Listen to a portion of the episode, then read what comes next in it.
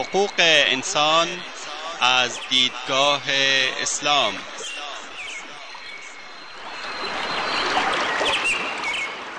يا أيها الناس إنا خلقناكم من ذكر وأنثى وجعلناكم وجعلناكم شعوبا وقبائل لتعارفوا إن أكرمكم عند الله أتقاكم إن الله عليم خبير. ای انسان ها ما شما را از مرد و زنی به نام آدم و هوا آفریده ایم و شما را قوم قوم و قبیله قبیله نموده ایم تا همدیگر را بشناسید. بیگمان گرامی ترین شما در نزد الله متقی ترین شماست. الله مسلما آگاه و با خبر است. تهیه و تقدیم اسحاق دبیری.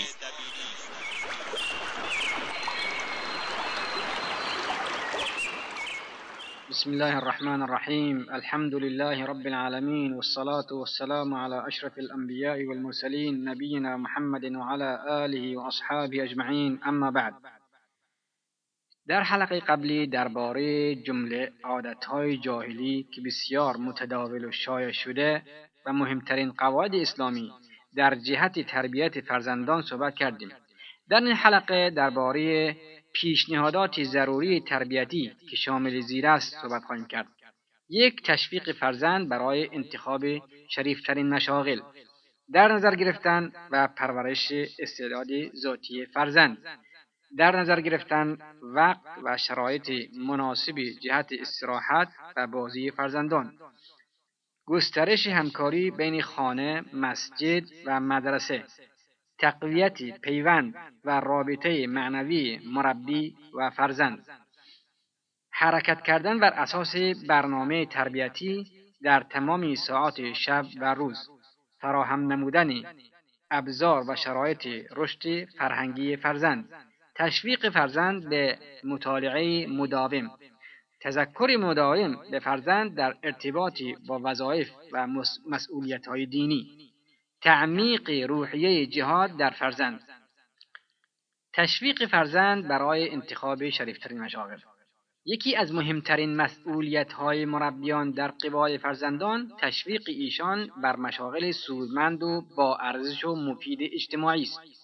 و تفاوتی ندارد که ظاهر شغل چی باشد صنعت زراعت یا تجارت. همونطور که می‌دانیم پیامبر اکرم صلی الله علیه و آله و صحبی و سلم به چنین مشاغلی پرداختند و بعضا نیز در بعضی شغلها تخصیص داشتند این بزرگان برای تمامی نسلها و جوامع بشری الگوهای نیکوی کسب حلال و شغل شریف بودند. حضرت نوح علیه السلام با صنعت کشتی سازی آشنایی داشت و خداوند متعال به او امر می نمود که کشتی بسازد آنجا که میفرماید و به نوح وحی شد و کشتی را تحت نظارت ما و برابر تعلیم ما بساز و در ارتباطی با آنان که ظلم کردند با من سخن مگو که غرق خواهند شد. و نوح علیه السلام کشتی را می ساخت و هرگاه قومش بر او میگذشتند تمسخر می نمودند و نوح علیه السلام می گفت اگر ما را مسخره می کنید ما هم همان گونه شما را مسخره می کنیم و بالاخره حضرت نوح علیه السلام و همه کسانی که با او بودند وارد کشتی شدند و نجات یافتند. و حضرت داوود که به شغل آهنگری مسلط بود و لباسهای جنگی فلزی می ساخت خداوند در این باره میفرماید و به او طریقه ساختن لباس جنگی را آموختیم تا شما را در جنگ ها یاری کند آیا سپاسگزاری می کنید؟ همچنین خداوند میفرماید آهن را برای او نرم کردیم و به داوود دستور دادیم که زره های کامل و فراخ بساز و بافت های آن را در حلقه های آن را به اندازه و متناسب کن و کار شایسته انجام دهید که من بر شما ناظر هستم. و حضرت موسی علیه السلام به مدت هشت سال برای حضرت شعیب علیه السلام در مقابل ازدواجی با یکی از دخترانش چوپانی کرد.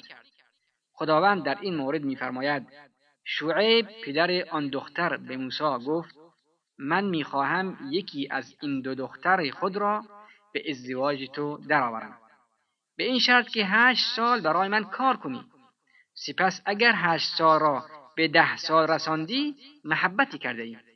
دو سال اضافه بر تو واجب نیست من نمی‌خواهم بر تو سختگیری کنم اگر خدا بخواهد مرا از زمره نیکان خواهی یافت و رسول بزرگوار اسلام پیامبر گرامی ما صلی الله علیه و آله و صحبی و سلم نیز قبل از بعثت مدتی چوپانی و زمان تجارت می نمود.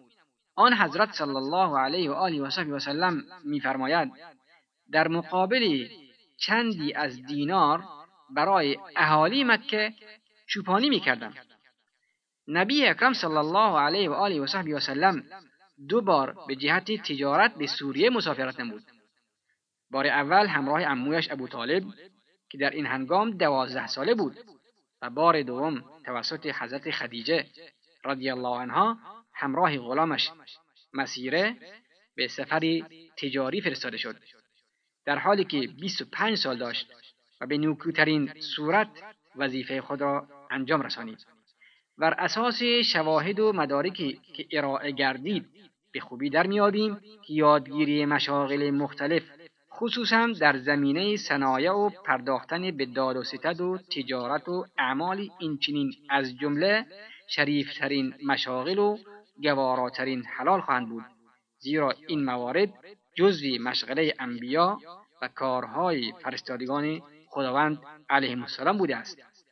و اسلام بر مبنای مبانی فراگیر و تشریع کامل و همه جانبه خود کار و تلاش را می ستاید مقدس می داند و زندگی بر اساس دسترنج و حاصل کار را از بهترین راههای نزدیکی به خداوند محسوب می دارد و در اینجا تعدادی از آیات قرآن و احادیث پیامبر خدا صلی الله علیه و آله و صحبی و سلم در این رابطه تقدیم شنوندگان می شود خداوند میفرماید او کسی است که زمین را رام شما گردانیده است در اطراف و جوانب آن راه بروید و از روزی خدا بخورید. که حیات دوباره به دست اوست. همچنین میفرماید آنگاه که نماز خوانده شد در زمین پراکنده گردید و به دنبال رزق و روزی خدا بروید. و در روایت امام احمد از پیامبر اکرم صلی الله علیه و آله و صحبی و سلم آمده است که برترین کسب و کار کاری است که آدمی با دستان خود انجام می‌دهد. و در روایت تبرانی و ابن عدی و ترمیزی از پیامبر خدا صلی الله علیه و آله و صحبی و سلم آمده است که به درستی خداوند بنده شاغل خود را دوست می‌دارد. و در روایت امام بخاری آمده است که آن حضرت صلی الله علیه و آله و صحبه و سلم فرمودند هر کدام از شما که تنابش را بردارد. برود هیزم جمع کند و به دوش بگذارد. بهتر از آن است که دست گدایی به جانب مردم دراز نماید که به او چیزی بدهند یا ندهند. و در روایت امام بخاری و امام احمد و امام ابن ماجه نیز آمده است که رسول خدا صلی الله علیه و آله و صحبی و سلم فرمودند نیکوترین تعامی که می‌خورید تعامی است که از دسترنج خودتان به دست آمده است. حضرت داوود پیامبر خدا دسترنج کار یدی خود را می‌خورد و در روایت تبرانی و بیحقی نیز آمده است که پیامبر خدا صلی الله علیه و آله و صحبی و سلم فرمودند کسب حلال واجبی است بعد از واجب. اما آنچه سلف صالح در ارتباطی با بیکار و بیکاری گفتهاند به شرح زیر است. در روایت ابن جوزی آمده است که عمر بن خطاب رضی الله عنه گروهی بیکار را مشاهده کرد. گفت شما کی هستید؟ گفتند توکل کنندگان به خدا. گفت دروغ می‌گویید. توکل کننده کسی است که دانه در زمین میکارد و برای سبز شدن آن به خدا توکل می‌کند. هیچ کدام از شما نباید بیکار بنشینید. بعد بگویید خدا روزی ما را میرساند در حالی که می‌داند از آسمان طلا و نقره نمیبارد. و به همین دلیل عمر بن خطاب رضی الله عنه مکررا فقرا را از تنبلی و بیکاری و چشم داشتن به صدقات مردم نهی می‌کرد و می‌گفت ای گروه فقیران در تلاش و فعالیت از یکدیگر سبقت بگیرید و سر بار جامعه اسلامی نباشید. همچنان سعید بن منصور از ابن مسعود رضی الله عنه روایت کرده است که گفت دوست نمیدارم که آدمی بیکار و بدون تلاش باشد. چی برای امور دنیا چی برای آخرت. در اینجا امام شافعی رحمت الله علیه میفرماید برای من جابجا کردن صخره های سنگی قله کوها از زیر بار منت مردم رفتن ساده تر است. مردم می‌گویند کسب و کار عار و ننگ است. من می‌گویم عیب و عار در, پست در پستی گدایی کردن است. بر اساس این نصوص به خوبی در میابیم که از نظر اسلام احتمام به تلاش و کار به ویژه کار همراه با فعالیت جسمی امری محوری است به دلیل بیکاری و تنبلی را نکوهش می کند و کار و کوشش را می ستاید. رسیدن به این نوع درک در فرزندان ما در همان سنین پایین که برنامه های تربیتی جای می‌گیرد امکان پذیر است. زیرا پذیرش فکری و یادگیری بنا به اقتضای سنی در این دوران بیشتر و بهتر است و فرزند می تواند حرفه های مناسب را به خوبی و با مهارت اکتساب نماید به همین دلیل بر مربیان واجب است که در همان سنین نوجوانی فرزندان خود را به یادگیری مشاغل فنی، صنعتی و مفید تشویق نمایند. البته شروع به یادگیری حرفه باید پس از تمام دوران ابتدایی بعد از یادگیری زبان عربی، تلاوت قرآن و علوم شرعی و تاریخی خواهد بود. اگر فرزند یاد بگیرد از دسترنج خود بهره گیرد و حاصل عرق جبینش را بخورد سر بار دیگران نخواهد بود در این مورد بهتر است به سخنان ابن سینا راجع به لزوم آموزش حرفه فنی, یا مهارت‌های صنعتی گوش فرا دهیم. او می‌گوید بعد از آنکه کودک از فراگیری زبان عربی و تعلیم قرآن فارغ گشت به سوی حرفه‌ای که دوست دارد و توان انجام آن را دارا می باشد فرستاده می شود در صورتی که مایل به فراگیری نویسندگی باشد علاوه بر درس زبان عربی دروس نامنگاری سخنران و بحث و گفتگو و اصلاحات و محاورات متداول اجتماعی را می تواند فراگیرد. لازم است که کودک در ارتباط با درس حساب نیز در صورت دخول در مشاغل دیوانی احتمام نماید. در این مورد تمرین خط نیز ضروری است. چنانکه کودک خود مایل به آموزش امور دیگری نیز باشد. ضروری خواهد بود که خواستی او مورد توجه قرار گیرد.